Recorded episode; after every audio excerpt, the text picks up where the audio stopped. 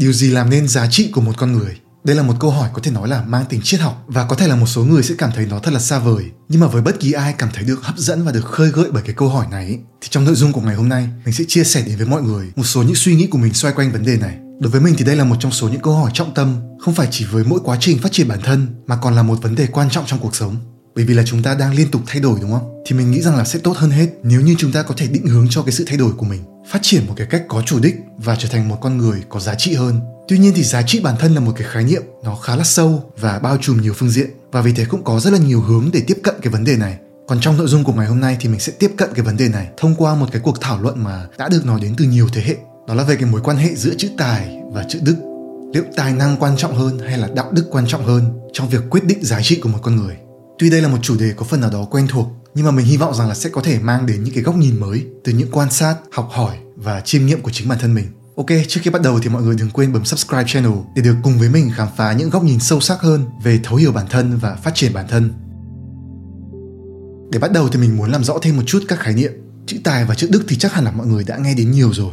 Nhưng mà ở đây thì mình không nói đến một cái tài năng hay là một cái đạo đức nào đó cụ thể mà mình muốn tiếp cận cái khái niệm này ở một tầm nghĩa bao trùm hơn, ở cái cấp độ trừu tượng hóa sâu hơn một chút. Chữ tài ấy có thể được hiểu là năng lực, năng lực hiểu biết, năng lực tư duy, năng lực giải quyết những cái vấn đề có yêu cầu về tính chuyên môn từ thấp đến cao. Nhờ có năng lực ấy mà chúng ta mới làm được những việc khó, mới đảm nhiệm được những cái trọng trách có độ phức tạp cao. Hiểu theo một cách khác ấy, thì cái chữ tài nó là cái sự hiệu quả của chúng ta trong suy nghĩ và hành động.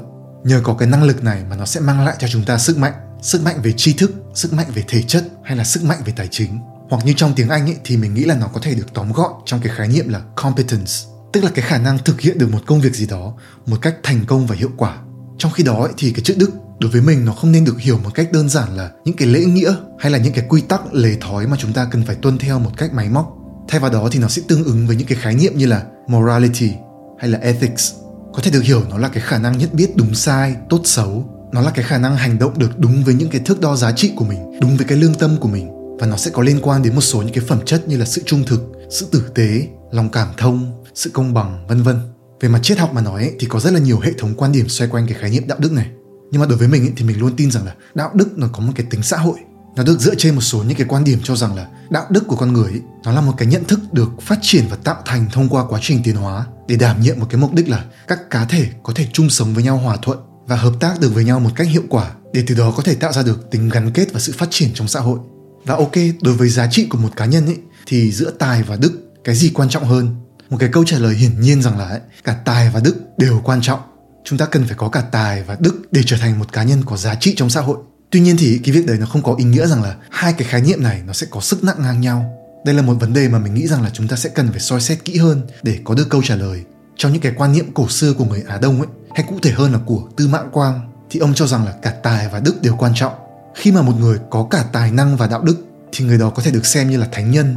Còn khi mà một người không có tài mà cũng không có đức ấy, thì có thể được xem như là vô dụng. Tuy nhiên thì giữa một người có tài và không có đức và một người có đức mà lại không có tài thì chúng ta nên trọng dụng ai? Hoặc là đối với mỗi cá nhân đi trong cái quá trình phát triển bản thân mình ấy, thì chúng ta nên đặt trọng tâm của mình vào việc phát triển tài năng hay là phát triển về đạo đức. Về cái vấn đề này ấy, thì có một cái câu nói của Jordan Peterson mà mình nghĩ đến. You should be a monster and then you should learn how to control it đây là một câu nói rất nổi tiếng nhưng mà đồng thời là cũng gây ra nhiều quan điểm tranh cãi. Để diễn giải ý nghĩa của cái câu nói này thì mình cho rằng nó mang cái hàm ý rằng là bạn cần phải có sức mạnh và đồng thời phải có khả năng để kiểm soát được cái sức mạnh đấy. Chỉ khi đó thì bạn mới có thể được xem là một người tốt. Bởi vì là nếu như mà bạn không có sức mạnh ấy, bạn có thể không gây ra những việc làm xấu, nhưng điều đó chưa chắc đã nói lên rằng bạn là người tốt, mà có thể chỉ đơn giản là vì bạn vô hại mà thôi. Sức mạnh thì là chữ tài, còn cái khả năng kiểm soát được sức mạnh này thì mình cho rằng nó là sự tự chủ và nó sẽ là một phần trong cái ý nghĩa rộng hơn của chữ đức. Chỉ khi mà bạn có sức mạnh rồi, thì cái việc mà bạn sử dụng cái sức mạnh đó cho mục đích gì thì nó mới nói lên được rằng là bạn có thực sự tốt hay không. Mình cũng đồng tình về cái quan điểm này. Tuy nhiên thì cái vấn đề của mình nó nằm ở chỗ là peterson gần như là đặt trọng tâm vào chữ tài nhiều hơn. Bạn cần phải có sức mạnh trước, rồi sau đó mới tìm cách để quản lý cái sức mạnh đấy. Mình cho rằng là cái quan niệm như vậy nó ẩn chứa nhiều vấn đề bởi vì là trong những trường hợp một ai đó có sức mạnh nhưng mà lại chưa có đạo đức để quản lý cái sức mạnh đấy thì cái hệ quả của cái sự thiếu cân bằng này nó sẽ là sự hủy hoại. Có một cái câu nói hay hơn diễn đạt được cái quan điểm này. It's better to be a warrior in a garden than to be a gardener in a war. Cái góc nhìn này thực chất nó hay hơn rất là nhiều. Bởi vì là một cái người warrior, một người chiến binh ấy, là một người có sức mạnh. nhưng mà anh ta không phải chỉ đơn giản là kiểm soát cái sức mạnh của mình để không làm việc xấu mà còn sử dụng cái sức mạnh đó để bảo vệ để xây dựng hoặc là để chiến đấu cho lẽ phải. Vì thế cho nên là trong góc nhìn của tư mã quang ấy nếu như cái người mà vừa có tài vừa có đức không phải là một sự lựa chọn ấy thì chúng ta nên trọng dụng cái người có đức mà không có tài thay vì là cái người có tài mà không có đức. Bởi vì là cái người mà có đức nhiều hơn có tài đi thì họ là những cái bậc quân tử. Có thể là những hành động của họ không quá là hiệu quả và thành công nhưng ít nhất là những cái nỗ lực của họ hướng về cái thiện hướng về chính nghĩa. Còn những cái người mà có tài mà lại không có đức ấy, thì là những cái bậc tiểu nhân họ sẽ sử dụng cái tài năng của mình để phục vụ cho những cái mục đích vị kỷ có thể là lợi dụng và làm hại người khác. Thậm chí khi tham gia vào các cái cuộc thảo luận trên mạng ấy, thì mình nhận thấy rằng là có rất là nhiều người có một cái quan điểm thế này. Bởi vì là không có một cái nền tảng đạo đức nào là khách quan tuyệt đối cả cho nên cũng không có cái gì là đúng sai và tốt xấu cả. Tất cả những cái hệ thống đạo đức được xã hội chấp thuận ấy đều được tạo ra bởi số đông và để phục vụ cho số đông. Tuy nhiên thì mình cho rằng là chúng ta nên thận trọng với những cái tư tưởng kiểu như vậy bởi vì là họ đang phủ nhận đi cái tầm quan trọng của đạo đức với cái mục đích thì mình cho rằng là để dung túng cho những hành vi xấu và chống đối xã hội. Mình lấy ví dụ như là một người thường xuyên gian lận đi. Có thể là trong học tập, trong thể thao, hay là trong những cái cuộc chơi game với bạn bè. Thì cái người đó có thể thắng được một hai lần. Nhưng mà về lâu dài thì cái hành vi gian lận đó sẽ không qua được mắt người khác. Và về sau thì sẽ không còn ai muốn chơi với cái người gian lận đấy nữa. Thì có nghĩa là người đó chỉ thắng được một cái cuộc chơi trước mắt, nhưng mà lại thất bại trong cái cuộc chơi về lâu dài. Hoặc tệ hơn là khi mà họ thắng được một cuộc chơi bằng gian lận thì chính cái sự dung túng cho sự gian lận đó sẽ khiến cho cái cuộc chơi đấy nó mất đi ý nghĩa, mất đi giá trị nó sẽ không còn là một cái cuộc chơi mà mọi người muốn chơi nữa và cuối cùng thì hóa ra lại là cái sự thất bại cho tất cả mọi người Gần đây thì đang có một cái bộ phim được nhận khá là nhiều sự quan tâm, bởi vì là nó nhận được lên đến 11 đề cử Oscars. Đó là phim Everything, Everywhere, All at Once. Thì đây có thể nói là một cái bộ phim hay nhất mà mình xem trong năm vừa rồi. Trong đấy thì có một cái nhân vật tên là Waymond, do nam diễn viên Quan Kế Huy thủ vai. Thì cái nhân vật này có một cái tính cách rất là hiền hậu, ôn hòa và tử tế. Nhưng mà cũng chính vì thế mà anh ta thường bị nhìn nhận như là ngây thơ, yếu đuối, có thể xem như là một cái người có đức nhưng mà lại không có tài vậy. Tuy nhiên thì cái nhân vật đấy có một cái câu thoại mà đã khiến cho mình phải suy nghĩ rất là nhiều. When I choose to see the good side of things, I am not being naive. It is strategic and necessary. It's how I've learned to survive through everything. Cái câu nói này nó chạm đến mình bởi vì là mình cũng cảm thấy đồng cảm với cái điều này. Nhiều khi chúng ta lựa chọn sống tốt, lựa chọn nhìn nhận vào cái mặt tích cực trong bản chất của con người không hẳn là bởi vì chúng ta ngây thơ hay là không nhận thức được những mặt xấu, mà bởi vì nó là một cái lựa chọn vô cùng cần thiết và mang tính chiến lược. Vậy thì tại vì sao mình lại cho rằng đạo đức lại quan trọng đến như thế trong việc làm nên giá trị của một con người? Bởi vì là như mình cũng đã có nói cái khái niệm đạo đức tự bản thân nó mang cái tính xã hội. Đạo đức là điều kiện cần thiết và là nền tảng của một xã hội phồn thịnh nó giúp cho những cái mối liên hệ giữa con người với con người, như là những sự thảo luận, những sự trao đổi, những sự thương lượng được diễn ra một cách trôi chảy. Bởi vì là nó được dựa trên một số những cái đồng thuận cơ bản về đúng sai hay là về tốt xấu. Chúng ta sẽ không thể thật sự trao đổi được với nhau nếu như không cùng chia sẻ một cái sự coi trọng về sự trung thực. Sẽ không thể tiếp xúc được với bất kỳ ai nếu như không ai coi trọng sự công bằng và sự tử tế. Tất nhiên là những cái nền tảng đạo đức này nó cũng có rất là nhiều kẽ hở và nó không phải là một thứ gì cố định và chắc chắn cả. Nhưng mà nó cũng vẫn là thiết yếu để con người có thể hợp tác được với nhau và để xã hội có thể được phát triển trên góc độ của cá nhân ấy thì mình cho rằng là những cái người mà có đạo đức tốt cũng thường sẽ được thăng tiến trong cuộc sống một cách dễ dàng hơn. Bởi vì là những người mà có tư cách đạo đức tốt ấy, thì cũng thường sẽ nhận được sự tin tưởng sự yêu quý sự nể trọng của những người xung quanh và cũng thường được lựa chọn và cân nhắc cho những vị trí lãnh đạo.